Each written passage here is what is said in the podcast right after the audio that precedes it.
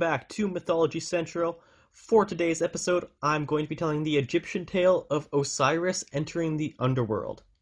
Very interesting tale which does come back in some later Egyptian myths, so I hope you all enjoy.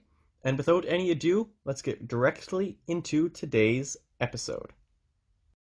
After the creation of the Egyptian world, Nut, the sky goddess, brought forward two sets of twins, Osiris and Isis, and Set and Nephthys.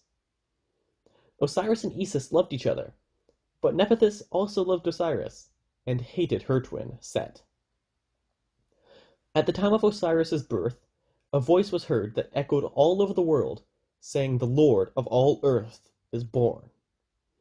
Osiris eventually grew up and became the king of Egypt. He ruled wisely with Isis as his queen. Yes, the brother and sister were married. There weren't a lot of options. Osiris established laws and taught the people how to grow their own food and worship the gods. Osiris only had one enemy who opposed his rule his jealous brother Set. Set had been secretly plotting and brooding, and had come up with a plan to remove Osiris from king of Egypt. He secretly measured Osiris's body and created a beautiful painted coffin to fit his body exactly. Then he threw a magnificent feast, to which he invited his brother, and he then presented his secret trap, the beautiful coffin. He showed it off, and told his guests that he would give it as a gift to whomever fit inside. All of Set's guests took turns laying down inside the coffin, but everyone was too small. At last, Osiris himself lay down inside that coffin, and Set sprang his trap. His followers pounced upon the coffin and nailed down the lid, pouring boiling lead over the entire coffin, sealing it. Set then used his powers to set the coffin adrift in the Nile. When Isis heard what had happened to her husband, she was struck with grief and furious at her brother.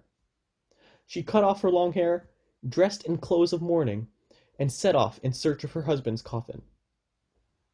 She hunted across the lands, but no one she saw could tell her what had become of it. That is, until some children playing by the river were able to tell her where it laid. Isis found the coffin and pried it open, revealing Osiris's dead body.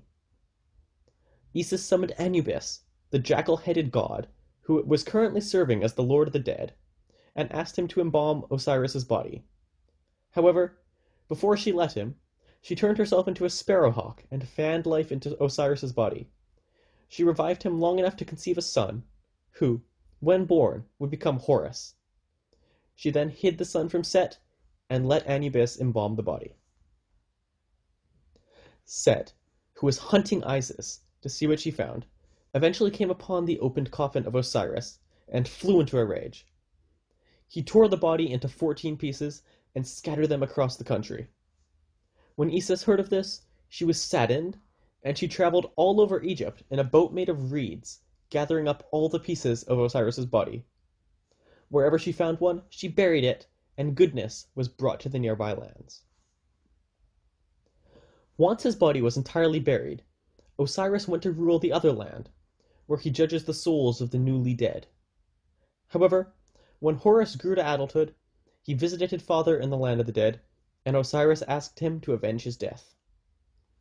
So began the eternal struggle between Horus and Set, good and evil. It is said that when Horus finally overcomes Set, Osiris will return to the land of the living and rule as king once more. Now ends the Egyptian tale of Osiris entering the underworld. However, there are still many amazing tales to come out of Egyptian mythology, along with many other myths from many other cultures. You can find me on social media at Owen45871 on Twitter and OwenPasai4768 on Instagram. I hope you enjoyed, and please check out next week's episode next Monday at 12 p.m. Mountain Time.